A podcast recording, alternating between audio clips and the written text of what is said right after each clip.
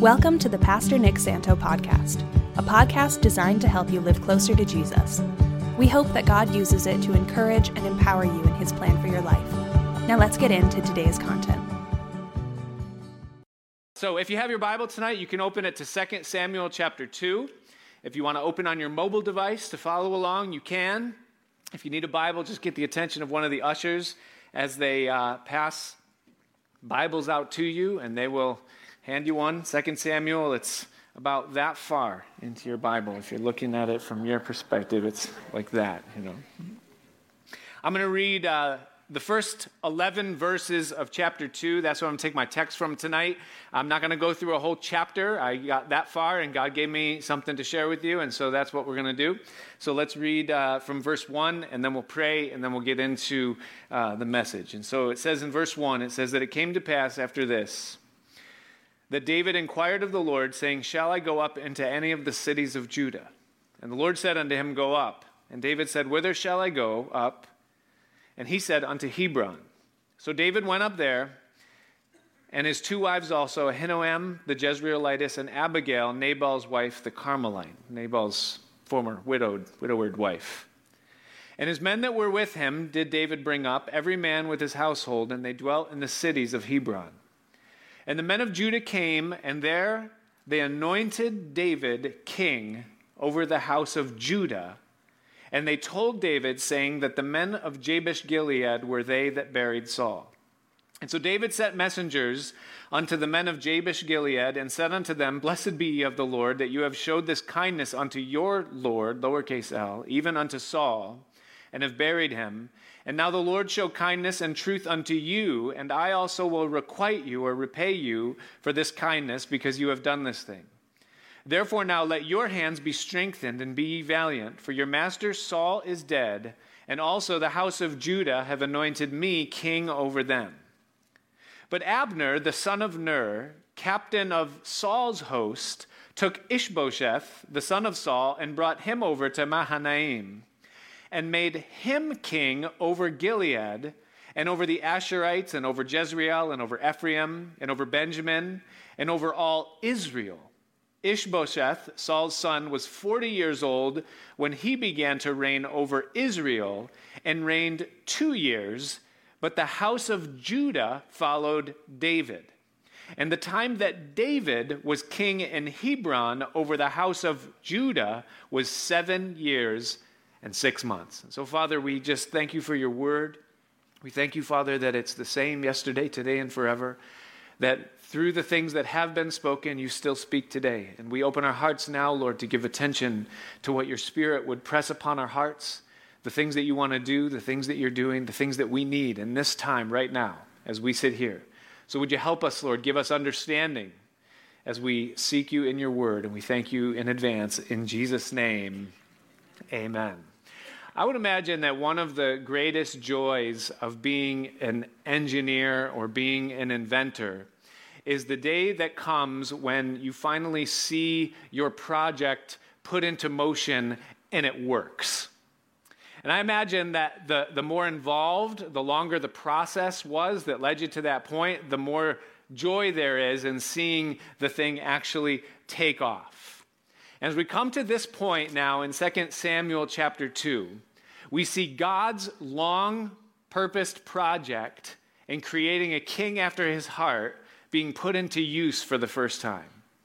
David's been through a long season of preparation, and if you've been following us through in these Wednesday night studies, you've seen what God has brought David through in order to prepare him now for this time. And so we see David finally anointed over, over one of the 12 tribes, over the tribe of Judah. And we see there God uh, bringing him to that point. You'll see that word in verse uh, 4. It uses the word anointed. It says that there they anointed David the king over the house of Israel. And, and the idea behind the anointing is that there was a ceremonial or, or solemn or sacred appointment that was made over his life.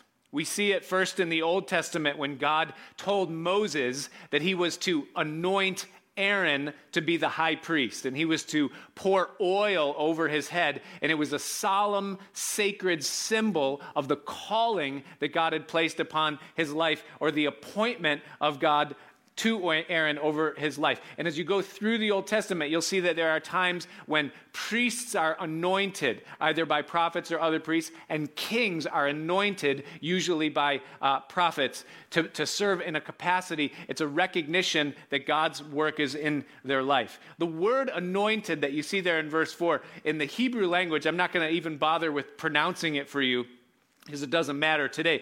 But what, but, but what it means, the word anointed, what actually means is to smear. That's the first word in the definition. And the idea is that there's oil being poured or smeared over the life. It goes on the definition to say to consecrate, that is to set apart, to appoint, that is to ordain or put someone in a position, to empower, to give somebody authority to fulfill the role and the calling to which they're being separated unto. And then I like the last word in the definition it's the word unseparate. And you would think, okay, what does that mean? Because usually, like when someone's consecrated, it means that they're separated. So, what does it mean that you're unseparated? The idea is, is that when the oil of anointing comes upon you, it's smeared upon your life in such a way that you can no longer be separated from it. You can't be unseparated from the anointing that now has been placed upon your life. And that is what is going on for David right now. He's being anointed. In the New Testament, we read about the anointing uh, in the way of really it just being a recognition or an affirmation of a proven calling of God that's on someone's life. And so when we would ordain or anoint someone as something in the church or in the kingdom of God, it's just simply a recognition, affirming what we recognize God to be doing in someone's life. An interesting thing about the concept of anointing in the New Testament is that it isn't limited to priests, prophets, or kings. Anointing in the New Testament is for all believers. First John, John would write to the church and he would say that the anointing that has been given to you from him abides on you.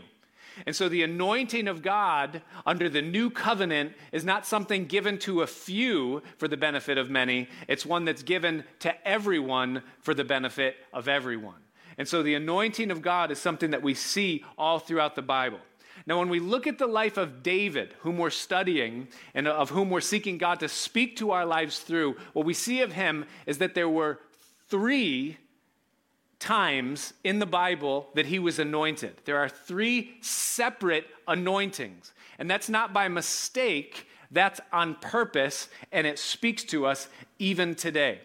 The, the, the, the anointing that we see in the text in front of us is actually the second time. This is the second time that David has been anointed. The first one was way back in 1 Samuel chapter 15 when Samuel was sent to the house of Jesse. Samuel was the prophet, he was God's priest, and God had said, Go to the house of Jesse and anoint for me one of his sons that I will point out to you when you get there.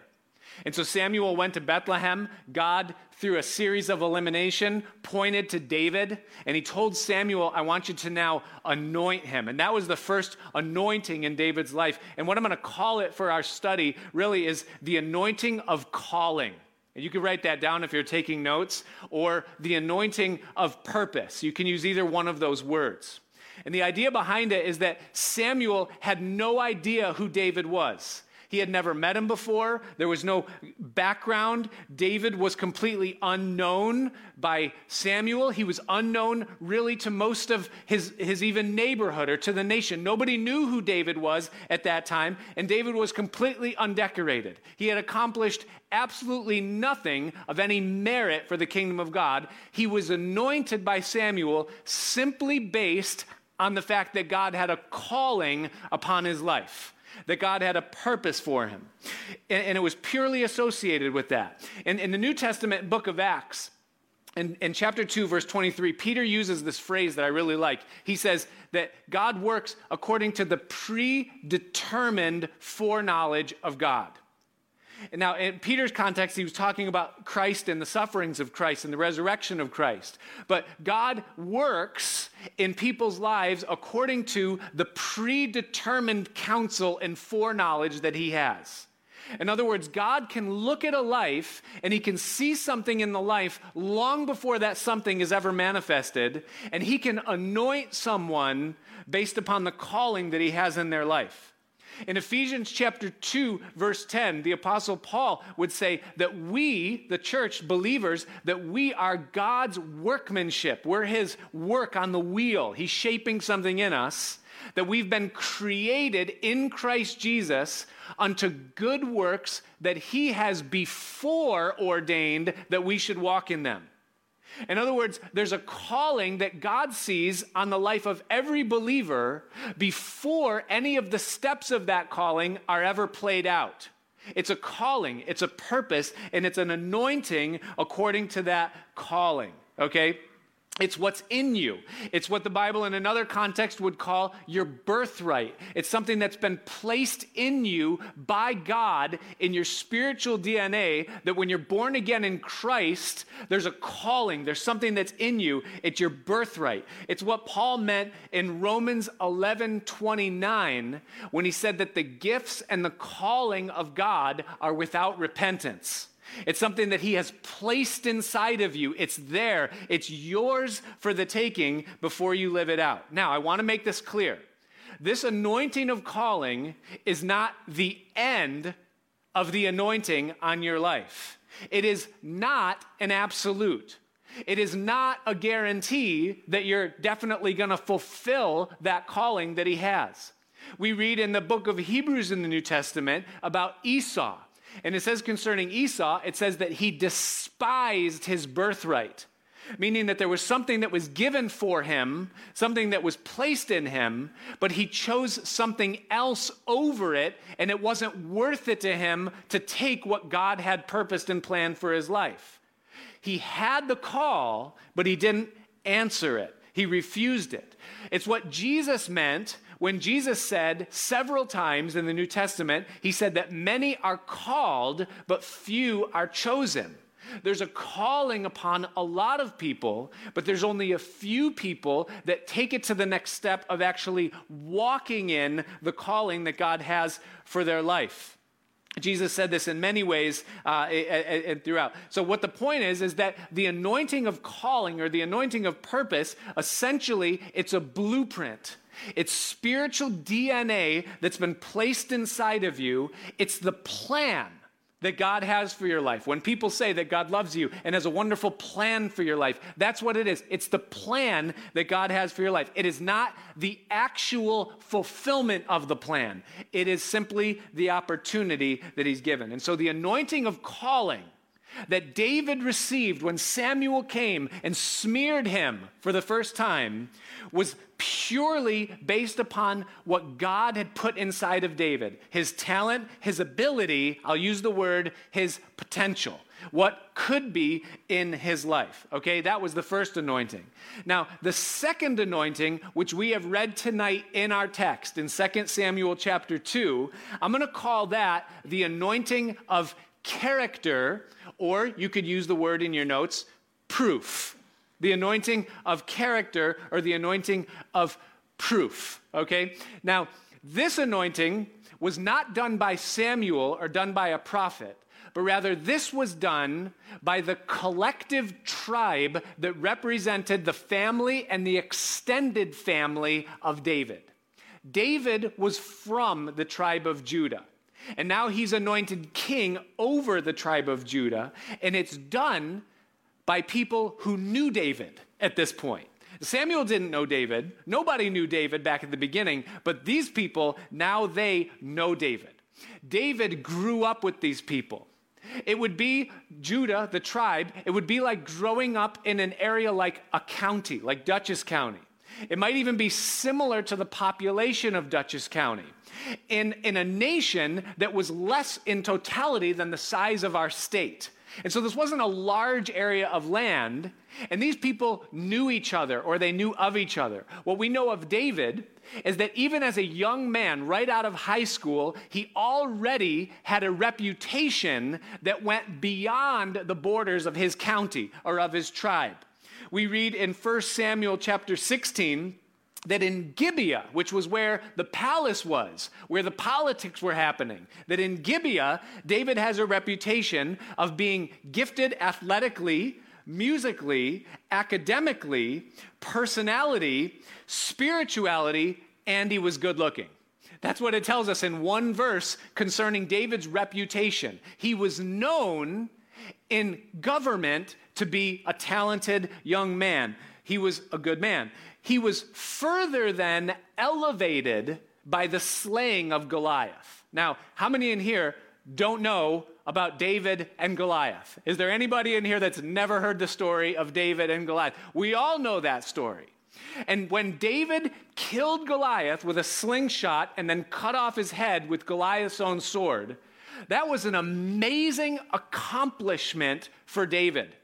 And I'm certain that David saw it as an amazing accomplishment. But I don't think God saw it as an accomplishment. I don't think that was God's intent. It wasn't God's purpose for David in killing Goliath to give him that kind of recognition or, or, or, you know kind of that attention here was what god was thinking for david it was an accomplishment but for god it was an invitation you say an invitation for what an invitation for everyone who would hear that story to set their eyes upon this young man david because when a young man like david takes down a big man like Goliath, and you hear about it, you remember that name. And you remember that story. And what God was essentially saying is, He says, I want the eyes of the entire nation on this young man. And they were turned onto this young man. However, what was about to happen was not going to be as exciting for David as the falling of Goliath. Because what happened next was not exaltation, but humiliation. And David went from championing Goliath's head 25 miles into the capital, look what I did, to now all of a sudden humiliation, insult, demotion, setback, suffering, rejection, persecution, complication, danger, slander, everything that could possibly knock someone down was thrown at David for the next several years, all in the sight of the people who one day would maybe reign him or, or, ordain him to be king. Also, at the same time that David was going through all of that, David maintained and upheld his place of responsibility. He was steadfastly led the people that were slowly joining themselves to him because they had confidence in him, slowly, little at a time. He began a family and he was able, under tremendous pressure, under tremendous stress of those years of preparation, to balance that out and to work it out, even while he was trying to deal with the difficulty that he himself was under. And he kept his poise as a leader to those men that were with him. And slowly, over that time, David was winning the confidence of the people of his tribe that were watching him go through all of this. 400 men became 600 men. Everyone knew about David. We know that because when we read about Nabal and Abigail, Abigail was fully familiar with who David was and what he was going through and where he was headed. She represents the general populace. And Nabal represents the naysayer, the people that were looking at David and going like, I don't know. You know, who cares? You know, but little by little, God was letting people see not the accomplishments of the man, but the character of the man that was being developed and forged in him while he was going through the difficulties of his preparation. And the confidence that the people were putting in David was not based on his talent, his giftedness, or his accomplishments, but rather it was based upon his character, what they were seeing in him. And when David had fully proved his character, weeping and lamenting over the death of Saul, rewarding the men of Jabesh Gilead for dealing respectfully and honoring the body of Saul. When they saw the character of the man, there was a resounding yes to the question of will you put yourself under his leadership and make him the king? And the people that knew David the closest were confident enough in his character to say, We know him, we've watched him, we've seen him, we trust him, and they made him the king over their tribe. That was the second anointing in David's life. The third one would not come for another seven and a half years. We'll call that one the anointing of capacity, or you could call it the anointing of popularity whichever one you choose and you want to use. And that's when David will eventually, and maybe this is a spoiler alert because it's not going to happen until chapter 5, David will become the king over the entire nation. And this anointing, the third anointing, when David becomes the king over the unified nation, is based mostly on his reputation and his accomplishments. Because those people don't really know David like the people in his own tribe. In our society, we would kind of equate it to David went viral. All right? He was faithful with a little, he kept going, his reputation caught on. And people from a distance began to respect what he represented and what the opportunity was there, and they made him king collectively. It was an, an, anointing of popularity or of reputation, it was the approval of the general public. Jesus said these words He said that whoever is faithful with a little to him more will be given. That's Matthew chapter 13, verse 12. And, he kind of speaks of it as something that's automatic. If you're just faithful with what you have, it's going to grow, it's going to add on. There's no mention of character. There's, there has nothing to do with, with who you are. It's if you're faithful, it's going to grow. Okay? Jesus would say in Luke 16, 11, he would say that if you're unfaithful with unrighteous mammon, then who's going to commit to you the true riches? And the idea is, is that as you prove yourself in the smaller things, you're going to become ruler or you're going to have possession of bigger things okay? And that's what's happening with david in the third anointing is that the whole nation is saying okay we'll throw in our hat with this guy. He'll he'll be our king. Now i want to say this the anointing of popularity, this third anointing in David's life, is actually easier to obtain because people are appointing you from a distance. Okay, they don't have to know you personally, you know, in the whole thing. And, and here's, here's why this is critical and why I'm talking about this tonight is because it is possible, not just for a David, but for anyone, for you and I, it is possible to be anointed with purpose or calling, and to have talents and ability and potential.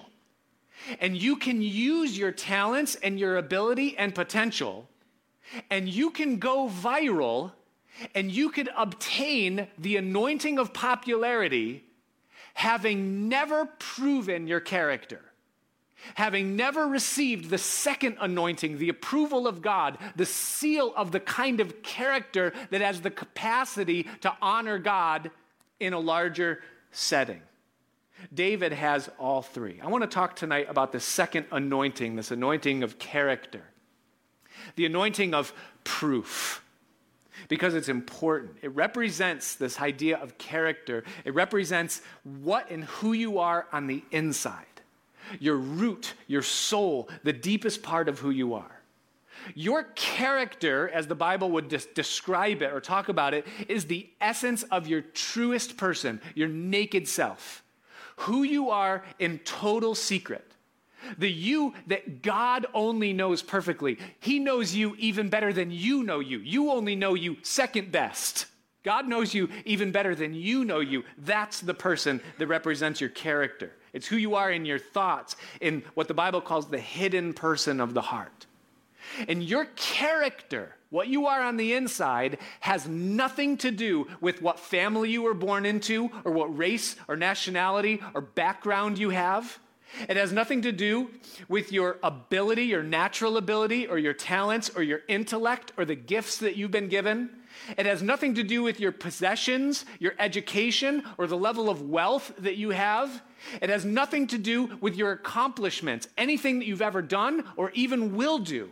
It has nothing to do with your titles and degrees or your trophies. It is altogether separate from all of those other things.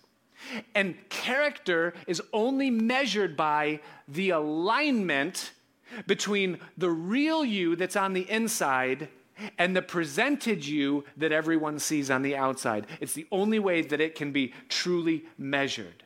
And talent does not indicate character. Giftings, abilities, capacities do not translate into character. They are completely separate things. When I was growing up, and, and I would say even to this day, just so that I still own it, I've always been attracted to greatness.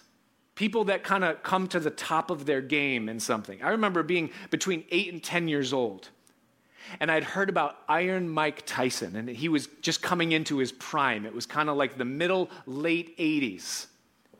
And I, I, I, heard about him and I saw one of his fights and I saw the way he would punch with his legs, you know, and just like people, giants would just buckle under this guy. And I would hear the words, undisputed, undefeated, heavyweight champion of the world, you know. And I'd be like, yeah, that's the kind of man I want to be undisputed, undefeated, heavy, it didn't work out, obviously, you know, heavyweight champion of the world, you know, the whole thing.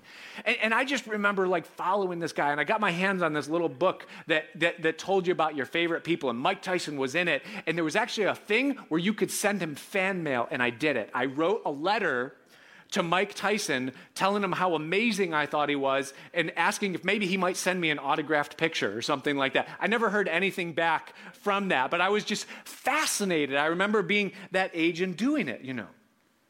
But then the early 90s came, and Mike Tyson went to jail for rape, and he was maligned for drug use and he went to prison and the whole thing. And, and I remember scratching my head and being like, maybe that's, maybe that's not the type of man I want to be. Maybe I want the one thing without the other. The man had talent, but the man didn't have character.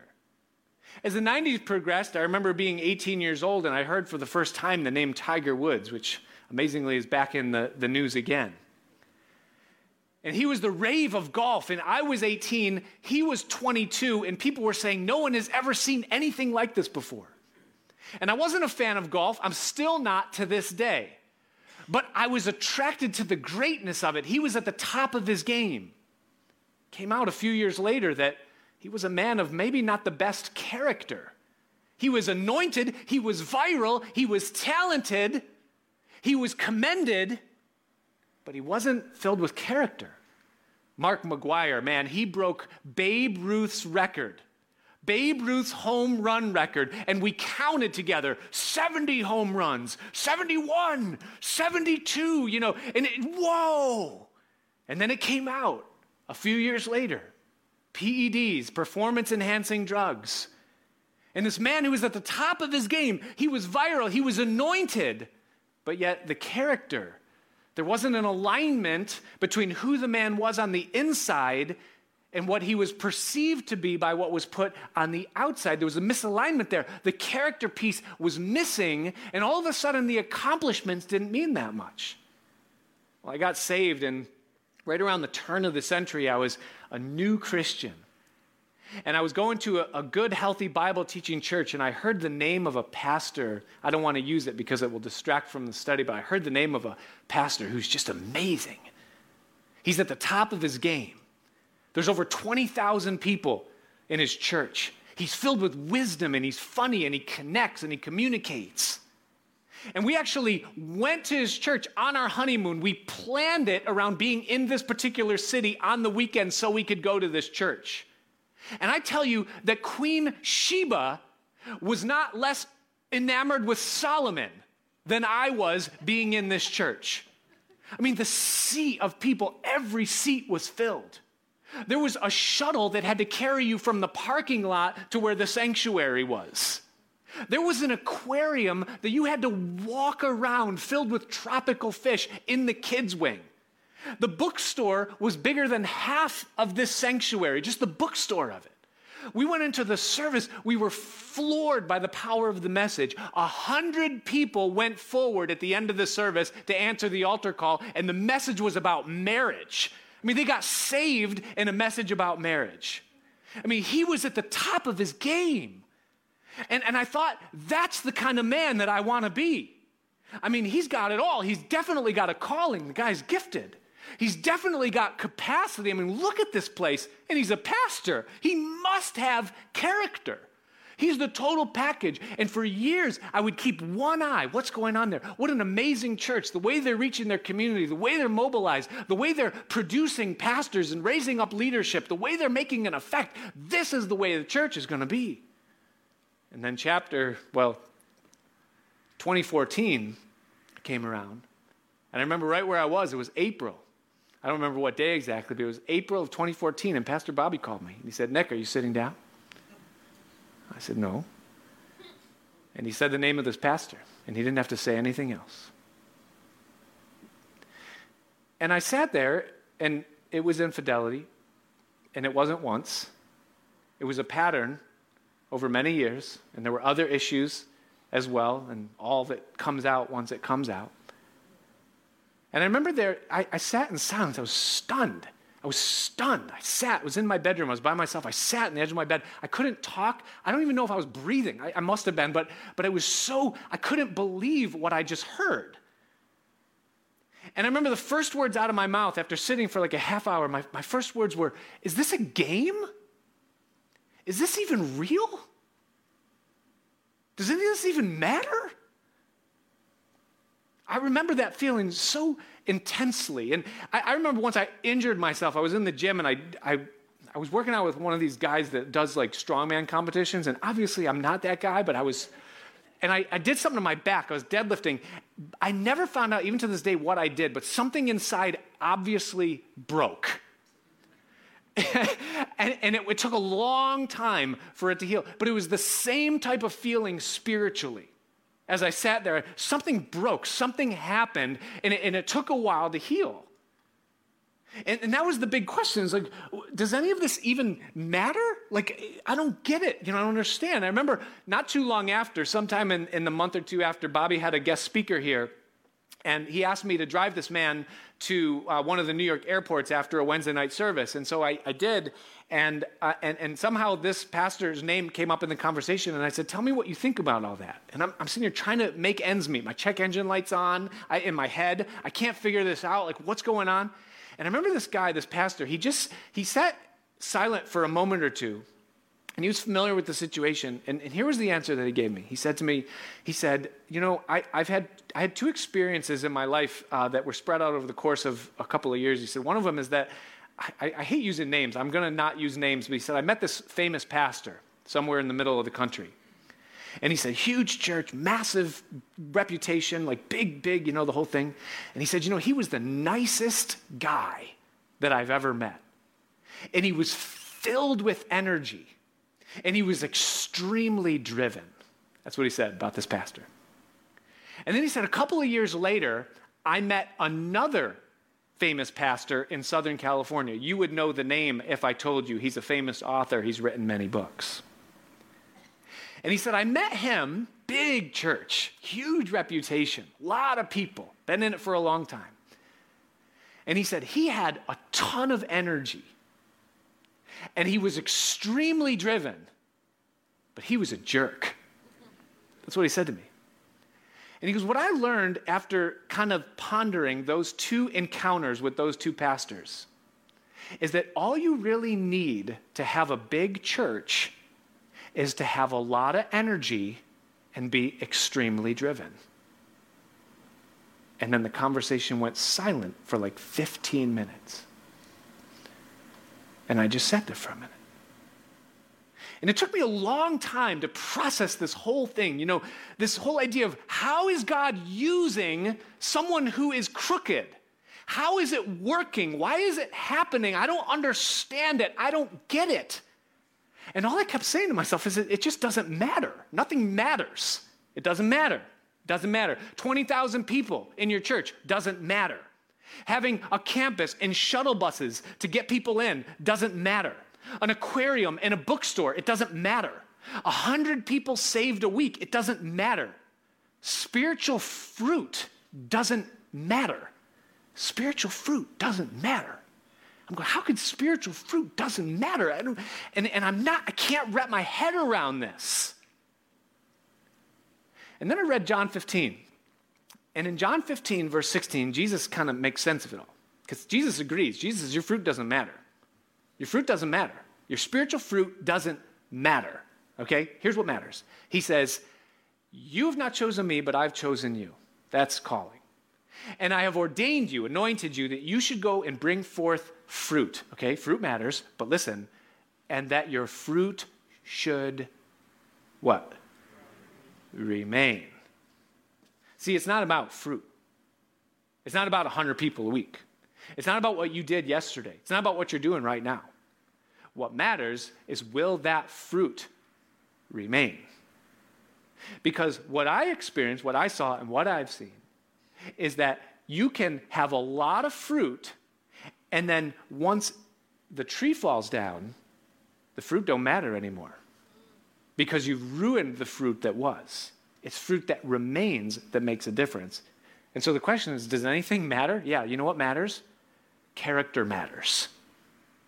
That's what matters. Character matters. Who you are on the inside, who you are in secret, who you are in the heart. We say, well, where does character come from? Is character just like a gift? Is that like, you know, like maybe she's born with it? Maybe it's Maybelline? Like, where, where does character come from? Is it something that some people have and other people just know? No, no. Here's what the Bible says the Bible says that everyone is born with flawed character. Everyone. No one is born with good character. Jeremiah 17, verse 9 says that the heart, it's universal, it's singular because it's total. The heart is deceitful and desperately wicked above all things, and who can know it? In other words, we don't even know the depths of our own depravity. No one is born with good character, okay? But listen, Jesus, when he died, not only did he provide a sacrifice that was acceptable to forgive all past sin, but he also, in dying and rising again, provided a way to forge and form new character inside the human heart. See, two things happen at salvation when a person gives their life to Jesus and comes to him in repentance and faith. Number one is that your name is written in heaven. That's what Jesus said. When you give your life to Jesus, you pass from death to life, your name is written in heaven in the Lamb's book of life. At the same moment, listen, Jesus writes his name in your heart. So your name is written in heaven, his name is written in your heart. But that does not mean that you are automatically just like Jesus. Anybody in here get saved and you were automatically just like Jesus? All your sins were gone. You always knew what to do. You were perfect every moment. No, of course, we know that that's not what happens. We're not perfect the moment that we get saved. But what he gives us when he writes his name in our hearts is he gives us the capacity and the ability to have good character. So salvation is complete and automatic when we profess faith in Christ. But character is not. So here's where character comes from. Paul defines it this way Romans chapter 2 it's verses six and seven, though I only gave you seven up on the, on the screen. I'm going to read six. It says that God will render to every man according to his deeds. And then listen, it says, To them who by patient continuance in well doing seek for glory and honor and immortality, eternal life. Do you hear the language of Paul there?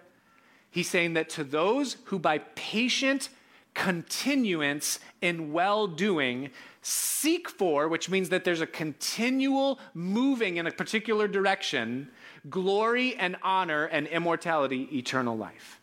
See, good character isn't something that just happens, it's something that is cultivated inside of our hearts.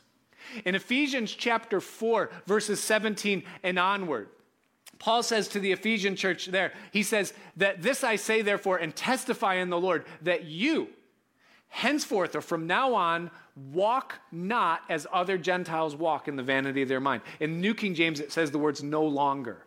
That you no longer walk in the way that, that, that you used to walk, the way that Gentiles walk.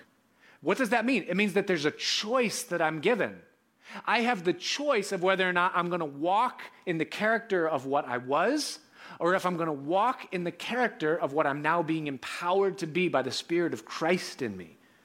And the rest of Ephesians, and really most of the New Testament, is just God giving us empowerment to make the choices that lend towards the shaping of good character within our hearts and in our lives. But it's something that's cultivated over time. It's long, hard, painful work. We work together with God. Listen to 1 Corinthians chapter 3, verse 9. Listen to, to this passage. He says, For we are laborers together with God. Do you hear that? That there's an agreement that I'm walking with God, and as He's showing me what's wrong in me, I'm repenting of it and forsaking it. And as He's showing me what's right and the right way to go, I'm agreeing with that. And then I'm choosing to walk in that. And I'm using the power that He's given me to do it. That I'm working together with God. He says, For you are God's husbandry, you are God's building. You're God's garden, you're God's building. And then Paul says, according to the grace of God which is given to me as a wise master builder, I have laid the foundation, and another one builds thereon. But let everyone, and here's the word, listen, let everyone take heed how he builds thereon. For other foundation can no man lay than that which is laid, which is Jesus Christ. Now, if any man build upon this foundation gold, silver, precious stones, that's one category, or wood, hay, and stubble, that's another category, every man's work will be made manifest. For the day shall declare it, because it will be revealed by fire, and the fire will test every man's work of what sort it is. If any man's work abide, which he has built thereupon, he'll receive a reward. But if any man's work shall be burned, he shall suffer loss. He himself shall be saved, your soul will be saved, but yet so as by fire. What's the point? Listen, you are building your life day by day, step by step, and moment by moment right now. And every day, with every choice, every decision that you make, the way that you interpret and handle and respond to every trial, every setback, every difficulty, you are given an opportunity to build character one way or the other.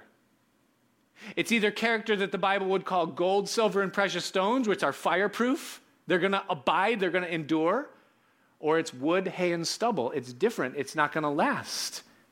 See, uh, the outward of my life, it looks good. Oh, that could, that, wow, man, calling, capacity, people, fame, books, songs, wow. But what's on the inside, that tells the true story. And when the day comes, when the fire comes, that exposes what's really there on the inside. And only God knows if what's going on on the inside is equal to what is being put forth on the outside. And what that means is that character matters. Because all of your calling, potential, talent, ability, accomplishments, titles, reputations, all of that rest upon the foundation of your character. And most people receive gladly the anointing of calling based upon their talents, their drive, their energy, their education. And they'll gladly receive the anointing of capacity when the whole nation says king and you have a billion subscribers and you're honored and hailed as shapers and influencers and all that stuff that the culture holds up so uh, amazingly. But most people never pursue, they never receive the anointing of character. They hide behind the wood, the hay, and the stubble. But here's what you need to know is that at the reckoning, and there will be a reckoning when we will all stand before the judgment seat of Christ. There is no such thing in the eyes of God as extraordinary. In other words, you say, well, it doesn't really matter for me because I'm not a king, I'm not a priest, I'm not a prophet, and I'm not viral, and nobody cares, nobody looks, and it doesn't matter. So my character, no, no, no, no, it does matter. Because at the reckoning, everybody is asked the same questions. Billy Graham is going to be asked the same exact questions that you are asked. Those questions are very simply what did you have? What did you do? Were you faithful or unfaithful? and everyone is rewarded proportionately according to the answer of those questions.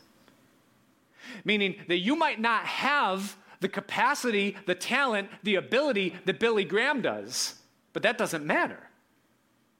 What matters is are you faithful with what God has given you? And if you are, then your reward is equal to Billy's or anybody else's. But if you have what Billy had, but you're not faithful, then you lose your reward, even if it seemed like you were effective in your life. That means that character matters whether I'm a prophet or whether I'm a parent, because it affects the lives of those that are leaning on me just the same. I have a picture that I want to show you. If everything works tonight, it's going to go up on the screen. But we found this in the 909 area when we were hiking and it's a, a, tree that fell right near one of the main paths. It's about 15 minutes from here. It's really not that far away. It's going to go up. That right there is the root base of this tree. And if you look at the little people at the bottom, those are my kids and some of their friends. Is it up there? Just to give you an idea of the size of this thing. I mean, the tree is like one of those yellow pines or white pines, the ones that just grow in the Northeast just massively.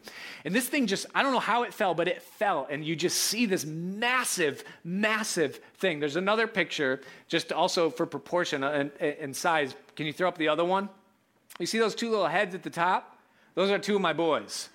Riley and Noah, you know, just, I mean, the thing is just massive. Can you go back to the first picture for a minute? I want to show you something because this is why I put this picture up there. If you look on your left, on the left side, right about the middle of the picture, you see a branch shooting out. You guys see that? It's a little bit thicker than a man's arm. Do you know what that is? It's a maple sapling. And there's other ones. It's not just that one, but if you go on the other side, and I wanted a picture of it but didn't have one, if you go on the other side, you'll see that there were all of these other smaller trees whose roots were intertwined into the roots of the big tree. And when the big tree went down, guess what happens to the little ones? They go down too. And my point is this mom, dad,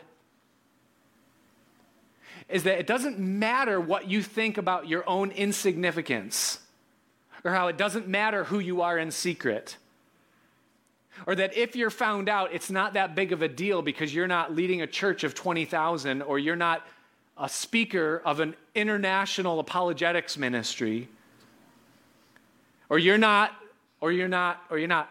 It matters because if you're a parent and your character on the inside doesn't match what you're professing to be on the outside, then that's going to have a profound effect on the people that are rooted into the same soil as you and are dependent on the strengths of your roots to grow their own. Character matters, it's vital. Your character is, is, is ingrained in the very purpose behind what God has given you to do. Because what God has given you to do is to affect other people. And if your character's flawed, guess what's going to happen? So, what does all this have to do with David and his second anointing by the tribe of Judah? Here's what is that David being anointed by his tribe, by the people that knew him intimately, that had watched him go through what he went through, those people and that anointing was the most important and the most significant of the anointings in David's life. Because what it reveals about David is that he was doing more than just enduring the hard times that he was going through while he was running from Saul for all of those years. It reveals that David was embracing those hard times and leveraging the difficulty of those days to seize an opportunity to shape character inside his heart. I hear these days, and you do too, I hope maybe not out of your own mouth, but a lot of parents complaining about their kids being home right now. Oh, get them back to school. This is so hard. You know, like they're here all the time. You know, this is crazy, and I got to get out of the house. I got to do things, you know. Man, that's a trial. And I am with you, okay? I'm a homeschool dad. I'm not the homeschool teacher, okay? I'm like upper administration. I make the decisions and I write the checks, all right? So I, I don't want to like say that I totally feel your pain, all right? But I understand it's constant, it's 24 7. But what if, what if that, what if that very thing that you can't wait for it to be over? What if it's an opportunity for you to leverage the difficulty of it to, first of all, see something inside of you that's maybe twisted a little bit? Why don't I want to be around my kids? Like, why, why, why don't I want to raise them? Like, why do I want them gone? Like, why, why is this going on inside of me? Do you know what that is? That's the mirror of truth giving you an opportunity to see something that ain't right inside of you. And if you seize that opportunity, you can say, Father, forgive me for just being a caretaker and not rearing and giving life to the people that have come out of my body. Lord, help me, forgive me, change me. That's character shaping. That's gold, silver, and precious stones. That's moving in the right direction. It's putting away the old and building with something new. And you know how you know if that's what you're doing? Because when that character is being shaped and forged and those opportunities are being seized to give life and speak life, do you know what happens? Is that you become anointed in their eyes. Isn't that what happened to David? I mean, he suffered in their presence. He endured in their presence for years, and it won their approval to the point where they'd say, That's the guy we want to follow. That's the one that we want to listen to. That's the one that we trust. That's the one that we're happy to pay taxes to because we know the kind of person he is and how he's going to use what we give, and we'll get behind him. And you know that can happen in your home? Mean, what happens when your teenager comes to that point in his or her life when they're making decisions about where they're going to go and what they're going to do for education, or who they're going to be around relationally, or who they're going to get involved with romantically. And they trust you and respect you enough because they've seen your character. They've seen that there's an alignment between what you say you are on the inside and what they see you do on the outside to a point where they say, I trust that and I want to be a part of it. Doesn't that make it worth it at that point? It is vital that every one of us diligently pursue the anointing of character because what our life amounts to in the end hinges on that alone and on nothing else. You know, there's a, there's a more vital reason why character matters, more even than the effect that it has on other people and our legacy and all of that. There's, there's an even bigger thing, and that's this is what does God think and see when he looks at our lives? I mean, how often do we even think about that, really? Like, God, are you pleased with me? Like, God, when you look at my life and, and you look at what's going on, I know I'm not perfect. I know I've got so, so far to go, and every day I have to seek continually to, to go that way. I know that I'm flawed, but God, are you pleased with what's going on inside of me? Jesus I used these words, they shock me. It's John 5 44. He said this to religious people, church people. He said, How can you believe you that seek honor from one another, but don't seek the honor that comes from God only. In other words, at the very foundation of, of saying, I believe in God, Jesus is saying, if you only care what people see when they look at you on the outside, and there's no care or attention to what God sees when he looks at what's on the inside, how can you even say you have faith? Jesus not even faith. You say you believe, you don't even believe. Like, that's crazy to me to think about that. 2 Corinthians chapter 10 verse 18 Paul said this. He says, "For not him who commends himself is approved, but whom the Lord commends."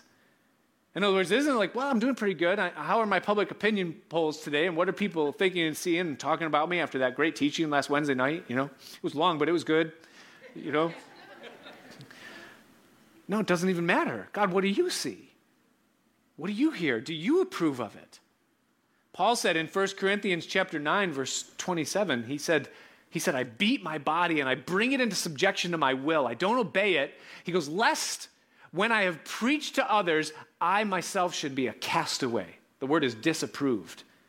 Meaning I can gain the approval of men, and yet God can look at my life and say, I disapprove of it. And Paul would say to that same group of people, the Corinthians, he would say this, and here's the warning. He would say that the day will declare it. The day will declare it. There will come a day that what is on the inside will be revealed. And if my character is not what it is supposed to be, if my character is not moving in the right direction, then everything that I have built with my life will crumble before my eyes, whether I'm still here to see it or whether it happens after my departure. But the day will declare it. You know, as time goes by, right now in the world that we live in, and temptation and lawlessness increases, do you know the day is declaring it? The Bible says that there'll be a great falling away in the last days. Jesus would say that because lawlessness will abound, the love of many will wax cold. Because sin will be so acceptable and so free and so easy and so, so disguisable. He says that your, your heart's going to get hard and the love of many are going to wax cold. There's going to be so many people that are just going to fall away.